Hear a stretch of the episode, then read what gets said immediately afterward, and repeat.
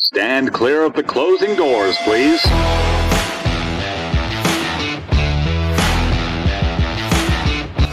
Hey, baby, let's go out there like a bunch of crazy dogs and have some fun.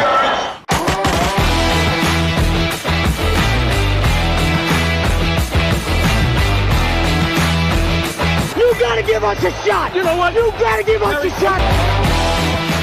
What is up, everybody? Welcome back to another episode of Murph and the Mage with Tino Rodriguez. Is that was that right? That didn't sound right. That's not right. Not Wait, anymore. What's going on here, Mage? Uh, wait, why? What happened? Uh, we're like this new show now. I mean, show. it sounded great. It sounded great, but you're gonna have to change the wording up a little bit. All right, all right. Let me try that again. Welcome back to another episode of the all new Clapback Sports. That's right, guys. We changed our name to keep up with the times. Uh, with the addition of Tino Rodriguez, it just didn't feel right to have Murph and the Mage and fuck Tino. So we changed the show name completely. Went with Clapback Sports. Uh, we put a poll out. A lot of you agreed. You seem to like that. We like it. So that's how we're rolling going forward. So as always, new show name, Clapback Sports, same host. Murph, say what's up to the people. Clap back, all facts, killing dreams and hopes. Shout out to our boy Chris for uh, helping us out with that. Uh, what's going on, my people? Feels a little uh, real now that we got Tino on board. Got a new little swag going to our show. Yeah, yeah. You know, Murph, I was waiting for Mage to just give me the intro, but you know what? I appreciate it coming from you. Maybe this is the new dynamic. We we we go down the line with this, but No, We're if we, Wolfpack if we now. if we let Murph run anything, we're fucked. That's it. We just we just hand over the show. So all right, fair enough. We won't change too much about the show, but I'm We're the Wolf Pack now. you know, I think the important thing everyone has to realize is that this process kind of took a little bit of time. And so now that this is happening, we appreciate everyone accepting us with open arms and taking clap back and accepting it and loving it the same way they loved Murph and the Mage and Murph and the Mage with Tino Rodriguez. yeah, that's right, man. We needed something new. Uh, bring in a uh, new era on this, and uh, Clapback Sports couldn't be more fitting for the three of us. So, as always, follow me on Twitter at the Mage underscore NFL. Follow Murph when not suspended. Murph, are you suspended right now or no? No, this is uh, the first time we've recorded since I haven't been, I think. All right. So follow Murph on Twitter at one Murph Blue, and follow Tino at Tino Rodriguez double underscore. Now follow us on Twitter at clapback underscore sports and on Instagram at the same clapback underscore sports. So what's going on, guys? We got some uh, we got some live sports. We got some uh, Subway series. We got a blue and white scrimmage with the New York Giants.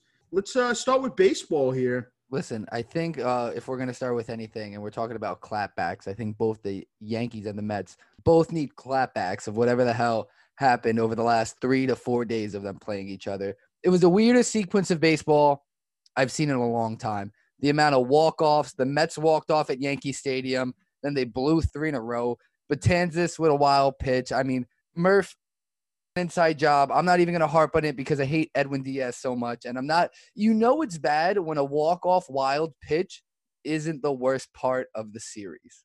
Normally you'd think that's it, but what a fucking mess. I, what a mess. I, uh, the, and the, and the quality of baseball, Murph, feel free to chime in, but these aren't like the actual Mets and Yankees of this season. I feel it's like, it's like a shell of what the fuck we expect to see. Oh, we have a, a a single A baseball team out there right now. I'm pretty sure. I couldn't tell you half the people who batted for us all weekend long. Uh, but dude, yeah, weird fucking turn of events, huh? Three, what six games, right? Y'all were up 3-0, and then it was just a fucking shit show all weekend you long. want life as a Met fan. So before the Yankees came back, and so here, here's another thing: the the Yankees came back in the bottom of the seventh inning, and so that's how doubleheaders are working this year. And then they won in extras because you have the runner on second. Baseball is just it's a lot for me right now. I feel like there's a lot different going on. Again, if it wasn't weird enough that the Mets, like 2020 is so fucked up that away teams are at home parks. You know what I mean? They're playing as the home team in away parks. It's just all messed up. Baseball is changing, and I don't know if it's necessarily for the better. It's like they're just trying to get through the schedule, which on on half of it I understand because they're all squeezed into such a small time frame. But I mean, I think you and I have completely different frustrations with our teams right now. I mean, the the Mets have their issues, but as far as the Yankees go, I can only be so mad with injuries but I mean, like, dude, like, what, how, how does that happen? Three years in a row, literally to the same guys. And then on top of it, like, I, know Yankees fans have this very big aspiration of being the best team in the league, but even when the Yankees are fully healthy, they have a, a pretty big issue with the pitching staff, in my opinion. I don't know. Maybe you guys don't see that as as being Mets fans looking out from the in, outside, but I, I don't know, man. I'm just as a Yankees fan, I'm not too much of a diehard like I am with the Giants, but I would be pretty fucking pissed with the state of the franchise if I was a diehard. I think it's more frustrating for me. It's here's the situation that frustrates the hell out of me. Judge comes back, they consider him being rushed back, and now he's going to be on the IL for even longer. And it's just like, fine, like I get it. And then the whole cliche is never going to go away now with Judge. If he's hurt, you don't want to rush him back, but like things like that just kill a season, especially in this format. The fact that he came back, he it was mismanaged when he left, when he went to the IL. They didn't know what it was. They said it was no big deal. Then it was fine, and then it's not, and then it then they bring it back, and in one game, fucking five innings, he's out again, and now he's gone for a month, and it's like what. What are you going to bring him back for the postseason? Is that rushing him back? Do you even care about this season enough to like with Gleyber too. It's like, are you going to bring these guys back, or are we going to just call it a wash? Well, I mean, I, for Judge, they're going to treat him like royalty, obviously. So he's probably going to sit on the IL until he's extremely healthy. But like, yeah, you have a good good point. To me, where the fuck is Stanton? I don't know where he's at. I'm not sure if he's even with the team, sitting on the bench, what he's doing. But uh Gleyber's not coming back for at least a couple weeks. So they're out of shortstop. They Which made no moves the entire season. Yeah, exactly. Uh, there's so he's back for the postseason. Um, they made no moves today. They they picked up I think Jordy Mercer's one of the guys' name last week. He's playing shortstop for them now. Um, and dude, I mean, I guess they're just playing with what they got now. I, I think they're pretty much out of it if we're going to talk about additions, Murph, let's throw a shout out to Jersey's own, the Todd father, for returning home to the Mets where he belongs.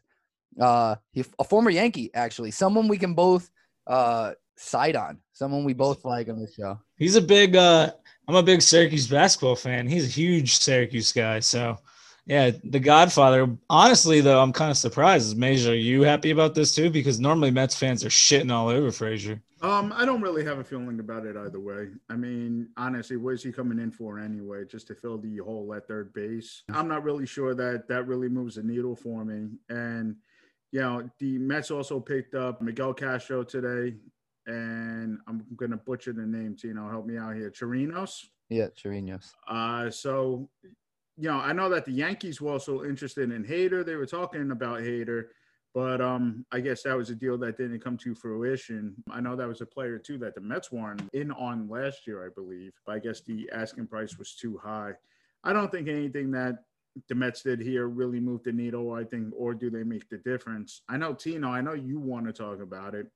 Not so, really. I mean, well, let's. Not, I'm not talking about the play on the field. That's fair. I'm talking about what's happening off the field. So it looks like that the Wilpons have now entered private negotiations with Steve Cohen, and it all but looks like a sure thing here. But we know with the Mets, nothing is a sure thing until the.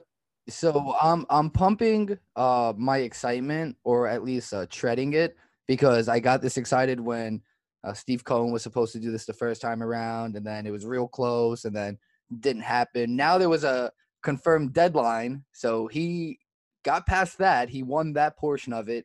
All signs are pointing up. I'm just remaining positive. I think this is going to happen. And I think if it does, the regime of the Mets can finally kind of exhale and certain moves can be made to this organization that a lot of the time that wouldn't happen. The Wilpons have pussyfooted around a lot of decisions. And let's not even get to the whole what the hell happened with the MLB protest. Last the last week with the Mets have been such a sham from the top down in terms of just how they showcase what the Will Wilpons kind of translate to Brodie and how Brodie translates it to the team. Uh, I don't know if you guys got caught up on it, but there was the whole scandal of the Will Wilpons basically threw Brodie under the bus because he said that he made made that whole story up about him wanting them to leave for an hour and coming back when they were playing the Marlins and protesting Black Lives. This is just typical Mets stuff. I mean, that's it. I mean, it, we just talk about the miscommunication from the front office to the GM to how bad ownership is. I mean, that exemplifies the Wilpons ownership in a nutshell, basically. Yeah, and, and it's it's stupid, but you know what? Again, I think the season's stupid. I think you could see the Mets playing stupid baseball right now. And then if there's only bright, one bright spot in this season, it's that Steve Cohen can hopefully bring a business side to this that the Wilpons haven't. They make everything pretty much personal and petty, and it shows in the decisions that they make. All right, Tino. So let me ask you this question then: What does Steve Cohen bring to the Mets? I mean, I know a lot of people are like, okay, so they're just going to buy all their players. Do we really expect that as Mets fans, or do we just expect maybe a little more competency? Well, I expect a competency for sure, but I don't think it's going to be as simple as he's just going to buy a bunch of people. He's definitely going to be willing to spend money. Again, I I look at it as he's going to pull the strings a little differently than ownership has done it. Like they string a lot of people along. The whole Zack Wheeler thing is a good example. They act like they know what the fuck they're doing, and in reality, they don't. They talk a lot of shit. They say we're going to keep this guy, we intend to sign him, or we're not going to do this, or they don't bargain with teams and don't give value, and they don't do anything, and they they fuck you in the long run. Look at our bull, uh, look at our pitching rotation right now. I mean, in retrospect, they take the gamble on Stroman. They don't sign Wheeler or they commit to Syndergaard. It's just a merry-go-round of decisions that feel like is it was all over the place. They didn't know really who to commit to. And honestly, I think the players kind of feed off of it and they know there's no sense of direction on where the fucking where the team is. Let's put it this way. Jacob DeGrom is getting paid pennies to pitch for the Mets in what his actual value to this fucking team is. So every decision from here on out kind of has to be put under that microscope. And I don't think they could f- manage to do something like that again. That's the thing. I think if Cohen comes in, he can pull off monster deals or like team friendly deals like DeGrom. I don't think the Wilpons could repeat that success even if they fucking wanted to. I don't think if you go back to it, they even know how they got Jacob DeGrom to commit to this team for the term that they did and for the amount of money that they did. For me, the one thing that kind of scares me a little bit, so when I look at a similar type of ownership and I look at Steve Cohen, it reminds me of David Tepper with the Carolina Panthers. Now, granted, the Carolina Panthers are have a salary cap, but we just saw David Tepper throw a whole bunch of stupid money at Matt Rhule, right? And he also gave him his sports science facility and everything else. That will be great. But again, you know, Jim Dolan has also done this in terms of the Knicks, right? Kind of gave Phil Jackson everything he wanted. Just come in, come in, you know, take over everything. You run the show. I'll pay you whatever you want. I just don't want to see that out of Cohen. I want to see some smart business deals being done. I want to make sure that this team has a future in terms of their farm system going forward. We have to develop and cultivate young talent, as well as sign the right free agents. I, I, I think that's where, with Cohen, the Mets won't get in trouble. I don't think it's going to be about pinching pennies, and I don't think it's going to be about playing favorites, right? I mean, DJ LeMahieu was on the market, and so was Jed Lowrie and the Mets went after Jed Lowrie while DJ LeMahieu uh, remained out there, and he's a fucking hitting machine for the New York Yankees now. Cohen is going to have to come at this from an outsider's perspective, and I think he will. In terms of even Brodie just coming in, I think they have to put Brodie on on point too, because a lot of those decisions are being made because. Well, I was going to ask you, is Brodie gone? I mean, the Diaz decision was enough for me. I mean, over over time will be enough for me to make it a fireable offense. But you know, you you pile in everything else this offseason, you know, Lowrie over LeMahieu, things like that. If that continues to build, I mean, he can't have more than one season. I understand sometimes new ownership, they'll come in and want to give a guy a shot, especially because that's the team that they assembled in front of them. I don't think the Mets are an absolute in terms of talent, dumpster fireville. They're the Mets, so they're always a dumpster fire. This isn't anything new. Like even if they're good, shit like this is always gonna happen. Like there's always gonna be dumb things that come up, foot and mouth disease, some dumb shit like last year. You know, even when the Mets are fucking off to the best start of their career, some weird shit's gonna happen. It's New York sports for you, man. Yeah, man. I, listen, I, I think they have talent still there. I will say that. I think Brodie can evaluate talent. I just think he mismanages things a lot of the time. I was just never big about the whole agent being your GM thing. I mean, it just screams relationships in the background to me. But I mean, it's interesting you say that as a, a Mets fan because as an outsider, I was under the impression that he's gone. So you guys aren't completely 100% on that? So when it comes to me, I think Brodie's gone. Who I do like the most that out of kind of this front office managerial staff, I want to stick with Luis Rojas. I want to see what he can do. I think that he's a really good evaluator. Um, he's been in the Met system for a long time now. He has familiarity with a lot of these guys um, in the minor league systems.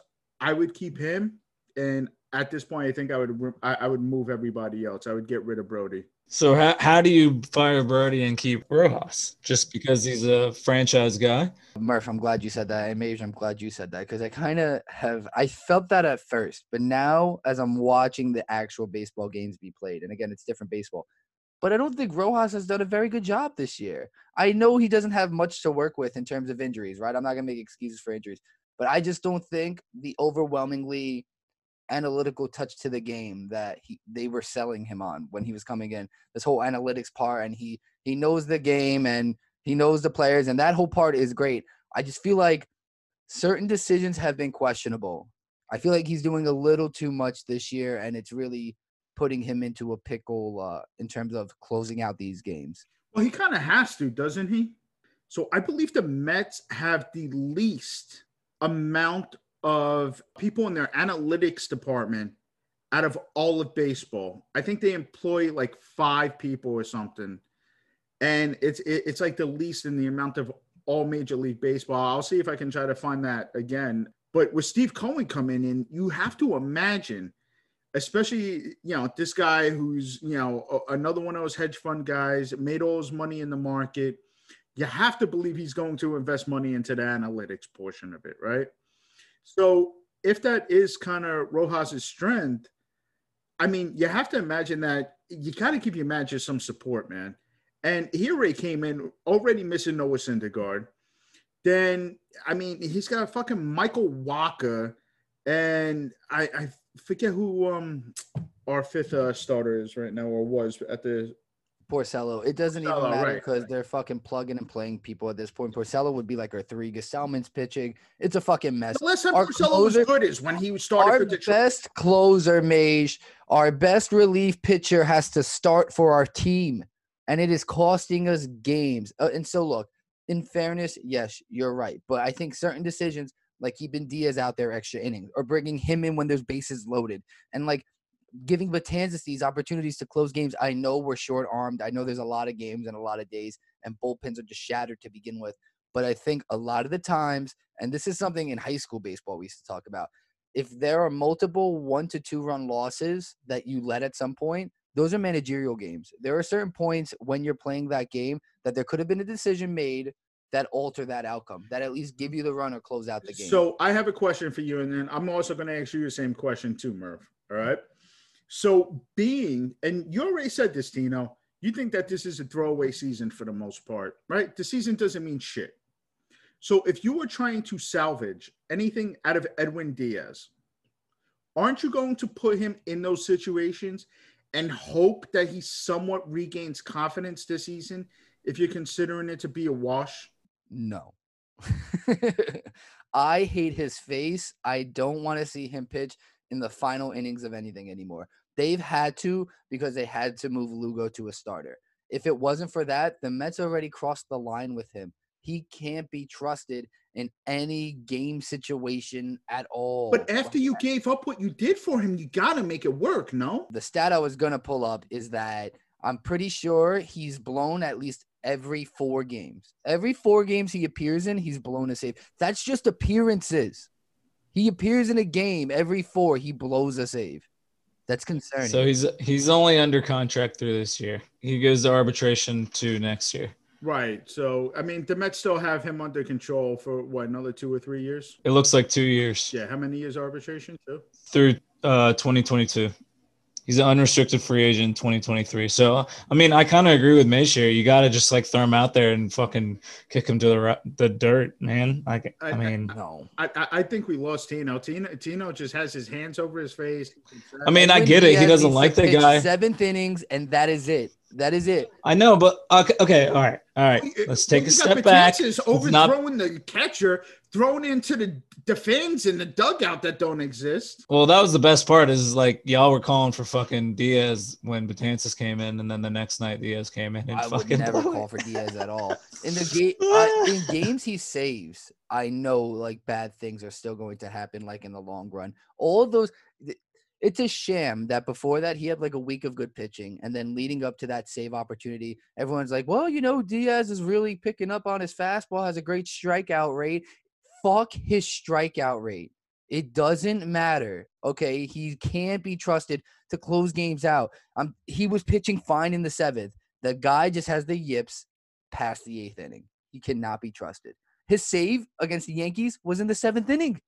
It wasn't a true save. It wasn't in the ninth. He cannot be trusted. I'm telling you, he cannot be trusted. If Lugo, if Lugo wasn't our starter right now, he wouldn't be even close to closing games. They'd rather Familia, and that's a fact.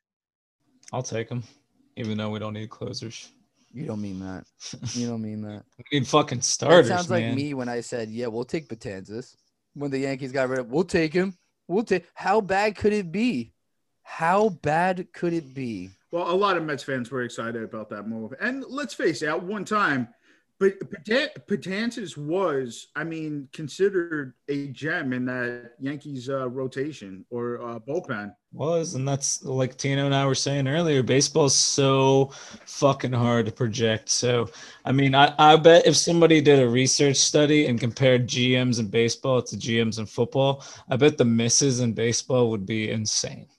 Yeah, well, not not to mention too. I mean, there's what uh 372 rounds in the MLB draft. So I mean, that's fine. You could even you could even cut it down to a certain number and even it out, and I bet GMs would It's- hit it's less. so- it's but so yes, you're right. It's a up- different They come up dynamic. through single A, double A, triple A, Yeah. even top prospects that sometimes don't even make it to triple A. So I mean, so that's like my issue with with the Yankees switching over to them a little bit uh, is all I've ever heard as a Yankees fan is like farm arm this or we have all these arms down in in the league and but where are they, man? And then they never come or the, they trade them for guys like I don't know Happ or something or they'll they'll throw them into a deal for Paxton and I mean, dude, at the end of the day, they had to spend all that money on Cole, but even after spending all that money on Cole, a fully healthy Yankees team is still so many question marks, in my opinion, from a pitching standpoint and from a defensive standpoint in the infield a little bit. Cole's being lit up as we speak. So if it makes you feel any better, the Yankees' money is going to good use tonight against the Rays. Well, he got lit up in his last start. against the Rays. In a game you, you'd Yeah. like him to uh, come up. Oh, they're playing right now. Well, DeGrom lost to the Marlins today. I can't say anything. I just figure I share that note. It's only two innings in, but he's getting he's thought, getting roughed I- up a little bit. Anyways, exactly. That's my point. It's like that's great and all, and it's and I I use the Giants example all the time. It's like you ignore something for so long, you're gonna have to pay up for it, and that's what they exactly what they're doing for Cole. And it's like Happ goes out there and pitches has a great day on th- this weekend, and it's like, dudes, who who the fuck sat up there and said that J.A. Happ is going to be a solution for this rotation going forward for this year? Like, I mean, that, just that evaluation in its own. They're lucky that Monty hasn't been complete trash. Um, but it was nice to see the rookie get up there and, and have a solid day. But again, a healthy Yankees team still has so many question marks from a pitching standpoint. And then I'm still not sold with Gleyber being the shortstop, and I'm a huge Gleyber fan. I mean, that's a hot take. I, I love Gleyber. I think he's a Gleyber's a Yankee, but I don't know that he's the shortstop. Yeah, well, I mean, he could play second. I, I mean, I see what you're Yeah. saying, but you know, DJ. DJ. Like, why not? Why not have some balls, Mister Quote Unquote Cash God, and and go get Lindor? Oh. Really go for it. By the way, I wanted to add one more uh, Mets note here. Blind resume, guys. He's batting 375 with six home runs, 17 RBIs, and six doubles this year. Anybody? Any guesses? Former Yankee Robinson Cano. Everything else is in the shitter. Robbie fucking Cano is a bright spot. Interesting. That's how shitty the Mets are. All right, so transitioning over from the baseball diamond to the football field. So the Giants held their blue and white scrimmage Saturday. No, it was Friday night, and then they they oh, streamed. Oh, that's right. Saturday. Yeah, it was Friday night and it streamed on Saturday. And all I have to say is I learned absolutely fucking nothing from the scrimmage that was televised. I don't know about you guys, but let's hear your thoughts. It was practice. That's what that was. It was a padded practice. It was two hand touch. I, I, the only thing I really wanted to talk about was I love overreaction Twitter. I love that we're all craving football so bad that we feed the streams of like Twitter to like get like results of plays and drives. And everyone's like, Danny Jones, three and out. Hate to see it. Hate to see it. And it's like two hand touch. it's like, guys, why don't we all settle down? The fumble is concerning, though. We can talk about that. The fumble was a little concerning. I was a little disappointed, man, because first of all, I thought there was two scrimmages. I thought there was one on Friday, and then there was going to be another live scrimmage on Saturday with tackling, and then I turned that shit on, and I'm like watching not even flag football. But hell of a marketing job by the Giants.com because they had us all fooled. I can't, I can't take anything from any of that, dude. It's just dudes running around in shorts. How how is that any different than basically a combine almost? Danny's fumble somebody was saying something about the whistle being blown you know I, I, can't i can't evaluate any of this stuff until it's like real live action which actually do y'all know on thursday is that going to be real live I have no idea, but I will tell you what though about Danny's fumble. So the one thing that I did like, and I think this was on Giants.com as well, is he comes over to the sideline. Joe Judge says to him, "Hey, I like 99% of what you did out there. What do you think I didn't like?" And he said the fumble. and he's like, Yep, let's clean it up. Even if you got to take a sack, not what we want to do, but it's better than the alternative. And I'm giving some sort of verbatim conversation here. But again, Joe Judge always being that teacher, going right after Danny. He's not he, he's not exempt from it. No one's exempt from it. Matter of fact, I think today uh, Danny even ran laps in practice again. So I really like the fact that he called him over, gave him the confidence. Hey, look, you did everything great except let's just clean this stuff up. I really like that at Joe Judge. He's probably who I'm most excited about this year. It is hilarious to hear that Danny ran laps again. So what I heard, it's that this is like a few times now. Him and Nick Gates have fumbled the snap, and this is the most football thing ever. It's when a coach comes up to you and tries to get blame out of someone, and they try to get you to point the finger. So it's like they had to decide who would run the lap between the exchange. Was it on Daniel Jones or Nick Gates? And then they both end up running laps at the same time. And it's like I love to see it because as much as people shit on each other, and that sounds like a cliche, that is like a team building thing. And it's like a a chemistry between a center and a quarterback that's very important. That's what that type of character building stuff does. It gets those guys closer and it holds accountability between the two of them to know who's doing what and really to get a feel when you're under center because a botch snap is a drive killer. And if you do that do that to open a drive early in a game, I mean, momentum is just down the drain. You can't afford something like that. I think uh, Thursday will be a, a, real test for the the whole team. Obviously, with cuts coming on Saturday, you know something I was I was thinking about earlier was surprise cuts. What about what are y'all thinking? Anybody that's on your mind that you're thinking isn't going to make this roster? Not really. I and quite frankly, there's nobody that I'm super excited about that we drafted late or that we picked up as an undrafted free agent that I'm really like, oh man, I hope that they make the team. This is what happens in football. You know, I, I care about guys that can be productive. Uh, names that I haven't really heard a whole lot that I'm kind of disappointed. I really want to see more out of is uh, guys like Carter Coughlin. So I would like to see what he can do. I really haven't heard much about him. I know that um, Devante Downs is making a name for himself. So he could play possibly in that middle linebacker position opposite Blake Martinez in a 3 4. And Tae Crowder, who I really liked out of Georgia too. Is kind of making a name for himself. So, you know, and we need some speed on the outside. So I'm okay with that as well. In terms of cuts, look, I mean, if Joe Judge in this regime doesn't think that you're good enough to make the roster, then that's fine by me. You know, I just really want to see progress out of these players too. Some of the things that concerned me was the fact that this offensive line, supposedly in the scrimmage, from what I saw, it wasn't very aggressive. It's it's it's really hard to judge this blue and white scrimmage. And the reason why I said that is, and Murph, I know I said this to you, is you got some people that are going 60%, you got other people that are going 80%, you got other people that are going 95, other people that are going 55. It's really kind of hard to match it. On Sunday, everybody's going to go 100% or at least pretty close to it. So it's really kind of hard to to judge the performance on the scrimmage. But this offensive line didn't look good. Lorenzo Carter had three sacks that he racked up in that scrimmage game as well. Do we think he's going to be that player this year? I'm not too big on Lorenzo, but I do want to ask you going back to that offensive line question real quick, and then I'll finish on Lorenzo. Do you, Mr. Chris brought this up, Cam Flemings cut. Thoughts? I don't think so, only because of two reasons. One, he's really the only veteran presence on this offensive line aside from Kevin Zeitler.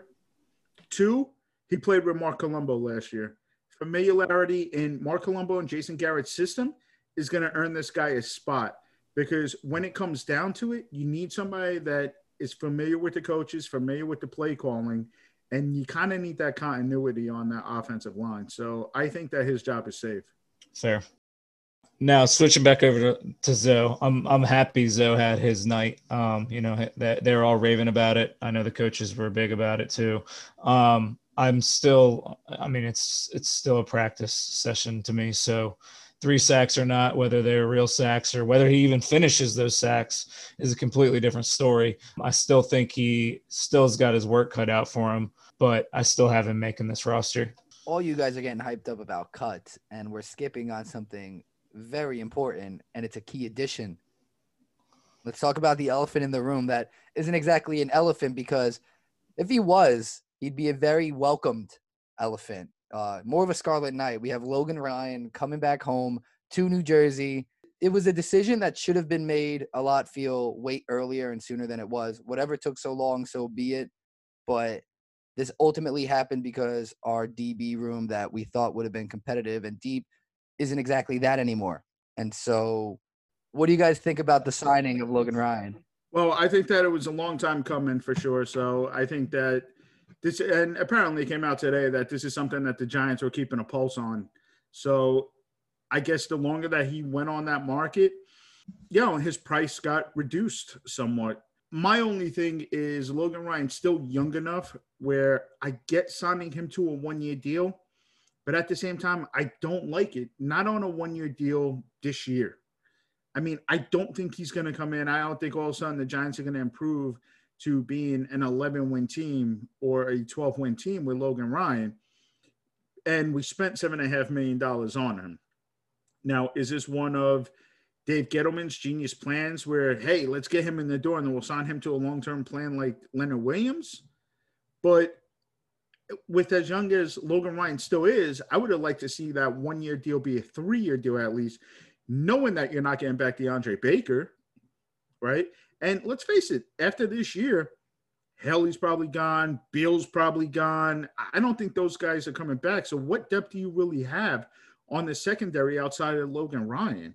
To me, I love the move. I don't like the contract length. I would have preferred to, for it to be another three-year deal. Match them up if you have to, opposite Bradberry. Even if Darnay Holmes develops into an outside corner, or now Darnay can play the slot too and you're also missing Xavier McKinney. So Logan Ryan can also play the back end of that secondary as well uh, in the safeties if one of these corners end up developing. I love the player. Don't exactly love the deal. It's definitely a way I feel about it too. What about you, Murph? Same. And also, I think Mage made a good point. The length of the deal is killer too because we have nothing behind Bradberry. I mean, I, am not comfortable starting Corey Ballentine. I think some of that might come from where he fits, though, because let, us talk about that a little bit. you know, he obviously is a is a tremendous slot corner, and we need that. But at the same time, we also need someone on the outside. Um, Darnay has been given the narrative that he's a slot guy. He's been playing outside a little bit. So where do we think this falls? Do we think Ryan slides outside and Darnay's inside? Do we think it's fluid? Um, I don't know. He, I just don't know where he fits. Um, but I do like it. Obviously, I just and then there's the the possibility of him playing safety too. So well, our boy Nick Falato had mentioned in an article with SI that Darnay Holmes played close to 800 snaps outside. I think he only played 16 snaps in the slot. So Darnay Holmes can play the outside. Obviously, he has to get better. He's a little bit disadvantaged because of his size, but user on Twitter had pointed out he's actually the same size as Janoris Jenkins. He's even a little bit heavier than Jack Rabbit was. So they're both 5'10. I think Darnay is like 205, and I think like Janoris Jenkins was like 195 or 196, something like that. It's about 10 pound difference. So I think the narrative that oh no, we can't play Darnay Holmes outside. He's a slot corner. I think that's bullshit. I think you give him the opportunity to compete, let him play outside. If he does, that's great. As far as Logan Ryan goes, he's a football player. I'll give you the best Joe Judge answer. He's going to play on the defense. He's going to play somewhere. I don't give a fuck where it is. He has the ability to play slot.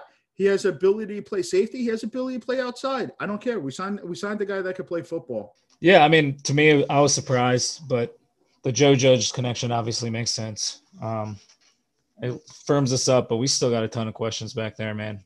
Um, for me, I'm a little bit more comfortable putting Darnay on the outside with Logan on the inside for now.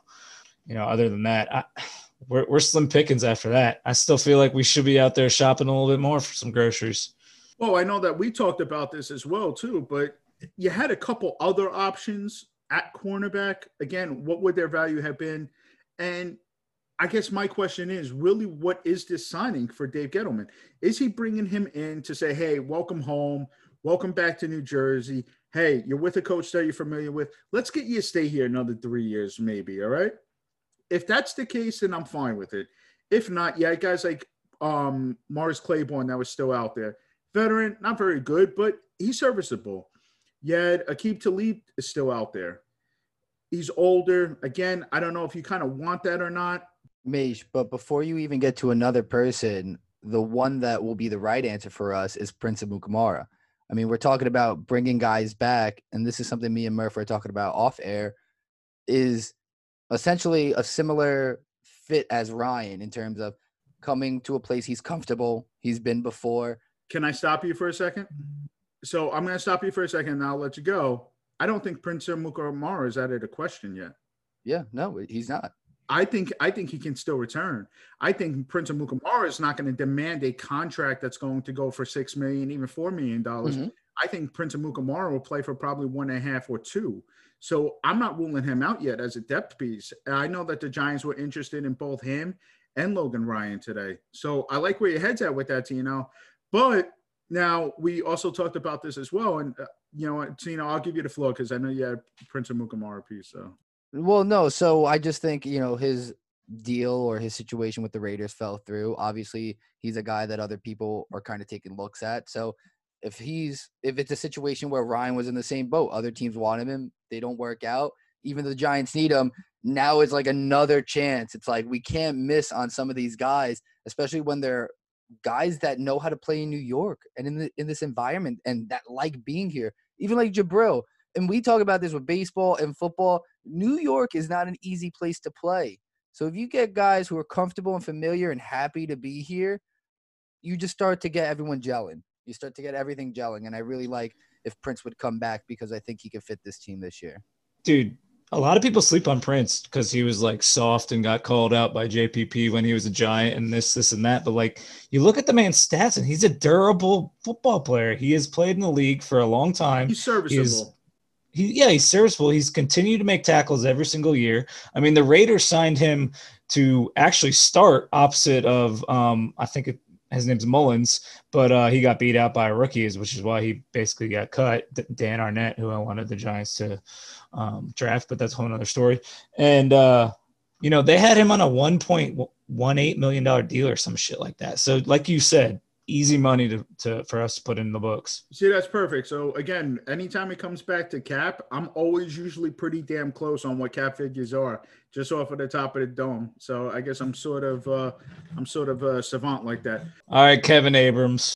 Hey, you don't know. I, I'm I'm the genius behind Kevin Abrams. So He's bald too. well, anyway, so I'll bring this back to the question that Murph always asks, and also our boy Chris always asks.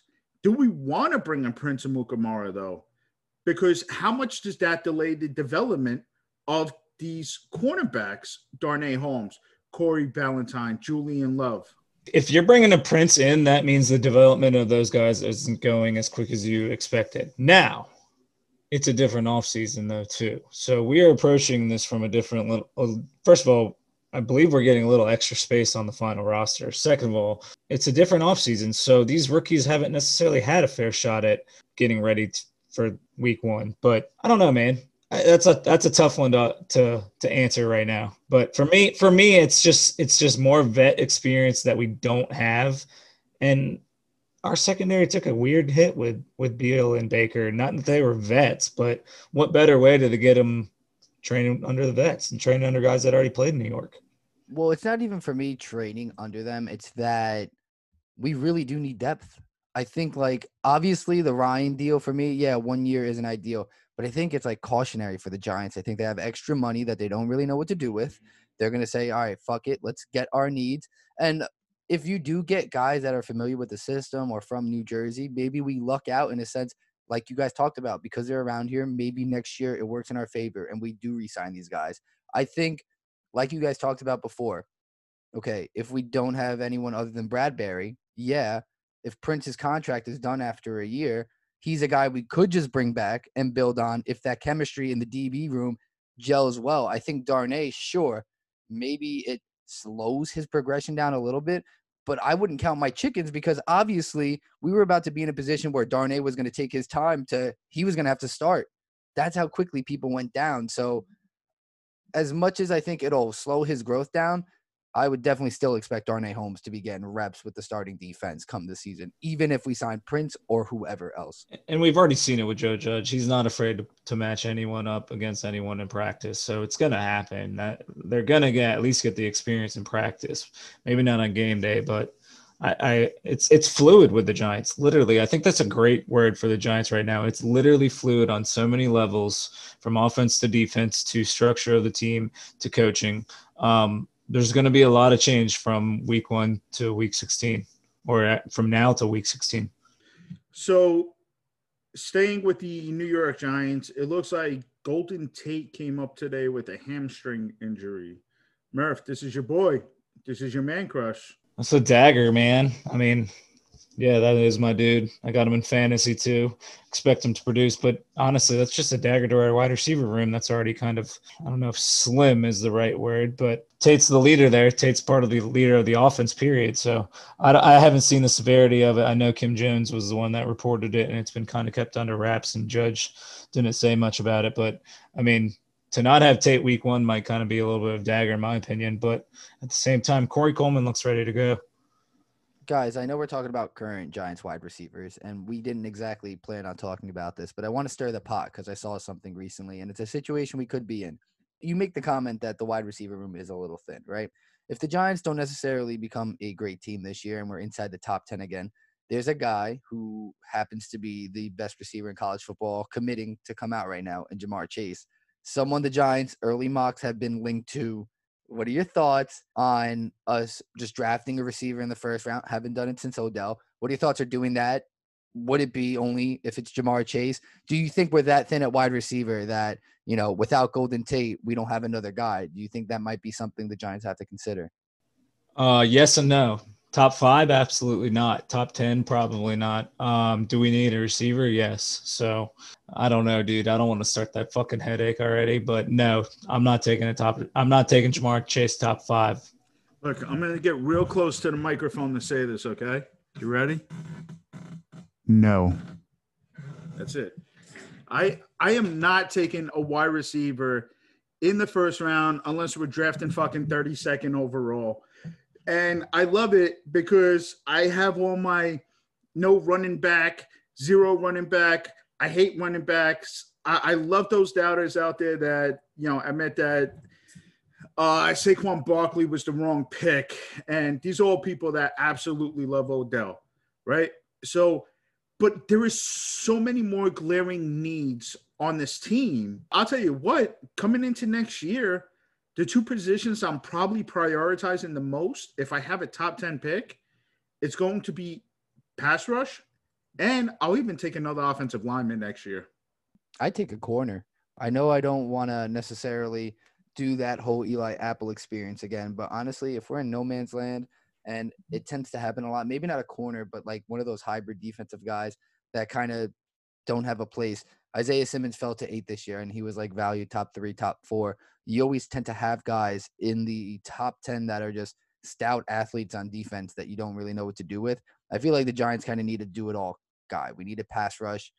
Sure, I'll take that. We can take a linebacker too. I know we have guys under contract, but adding to that depth and having guys play under certain players isn't necessarily a bad thing. I still think defense is our biggest need. I we went a lot of offensive line this year. Ideally, I'd like to see Parrott and you know Thomas pay off so that we don't necessarily have to go that route again, and we can finally address defense because the Giants just don't take defensive players, at least big ones, in the first round. So since Tino started this bullshit, I had to go look at the free agent class next year. And uh, since you officially started next year's draft campaign for Ja'Marr Chase, my campaign my is campaign. my campaign. Someone else started that. my campaign is going to be sign Allen Robinson 2021. Wow. End I discussion. like that. It's not I going like to that. happen, especially not next year with the salary cap expected to decrease, and the fact that Yeah, he's and the breaking the fact that we still have Nate Solder on our books. That's not going to happen. I'm sorry, Allen Robinson. I think they'll hook anywhere between 14 and 16 mil a year. It's not going to be from the New York Giants. So, all right. So here's my question to you both, then, right? Because I think that the Giants need to prioritize defense next year, specifically a pass rusher. Who on the defense this year is the leader of the team? Who do you think confidently you can say is the leader on defense on this team?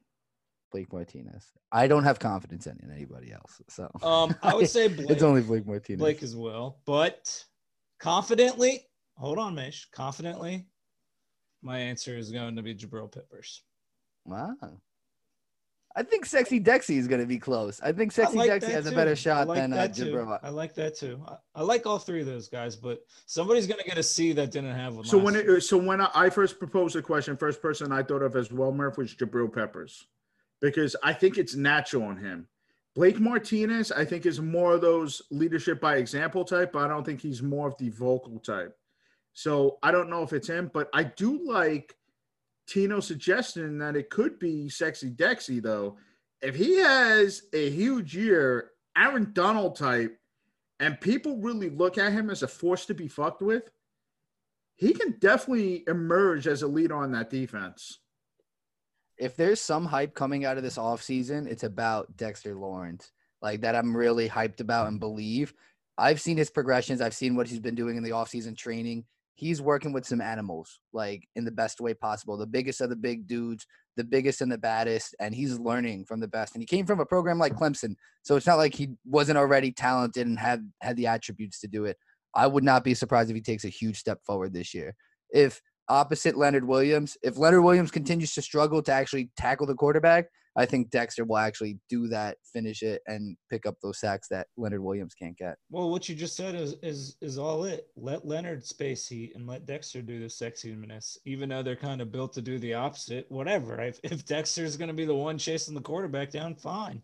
If if if Leo's going to be the one that can't get off the block, but he's eating space, Well, I'll tell you what, I got hard watching Dexter uh, chase down Saquon Barkley from behind. So a big guy like that that can move that fast, hey, Attacking people from behind, that's major fucking. that's that's, my shit right there. That's my Yeah. shit right there. Don't get me started. And matter of fact, speaking of Clemson players, didn't you once chase Clelin Ferrell into a bathroom talking about me? this is like the third time you brought this up. But yes, I did. Who was also roommates with Dexter. Um, they still haven't responded to me. Wonder why. Uh, I'm pretty sure it's because you were staring at him while in the Euro next to him.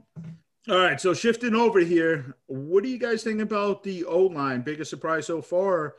Uh, maybe not a surprise, but the development of Nick Gates. So, what do you guys think about this offensive line? I'm not surprised. I knew he was going to fit in somewhere. I wasn't 100% sure if it was going to be the center position, but I mean, I was watching. It's really cool what the Giants are doing. They're doing like afternoon practice updates on YouTube. Um, I suggest all y'all watch that. But I was watching that earlier, and, and Deal is all about Gates, man. He said he's pretty much locked in to be the starter. Um, and speaking of of centers, they worked out Halapio today, which I'm not too big of a fan of, but – does that mean the writing on the walls for Pulley? Um, but it sounds like Nick Gates is is the go at, at the center position. Yeah, I mean it's pretty glaring that, and again, we're hearing that he's getting the reps with Daniel Jones. Granted, it's not necessarily good news, but the point is they're getting the reps together from what we're hearing. So those are important essential reps if you're trying to get the uh, you know that chemistry going between center and quarterback. So it seems like he's going to be the guy. In terms of everyone else, I think it's what we expect so far. I think Fleming is really just the one that we kind of teeter on on whether or not he's going to actually stick with the team through this training camp and start at right tackle.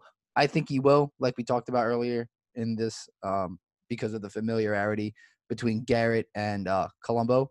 But other than that, I think it's kind of what we expect. It's really just a center competition to watch. It sounds like Peart is doing a really good job showing what he's got as well too, and they're saying that his development's coming a little bit quicker than they thought. Not saying he's going to start week one, but um, you know, I, I, believe Fleming only has a one-year deal, so uh, you know, hopefully, hopefully Peart is that guy going forward because it sounds like it's not going to be Gates. I'm really digging Matt Peart's 1970s bad cop mustache too. He's a lot bigger than I thought when I was watching the game or the practice today. And I and I still love the fact that he ticked off Marcus Golden too. Yeah, another name which I don't think you mentioned, but Shane Lemieux. A lot of people look at Shane Lemieux and they just see him and they think, "Wow, that guy's a nasty son of a bitch." I've seen him in a couple Saquon highlights, leading the way a little bit he glides, man. He's he's a pretty quick little dude. And for he's nasty too. If you talk about uh, Will Hernandez kind of being a dog and getting after people, I mean Shane Lemieux has that same mentality, man. That dude is a pit fucking bull. He's not gonna give up. All right, so that's gonna wrap up our first episode as Clapback Sports. Thank you to everybody for listening. Peace and love, everyone.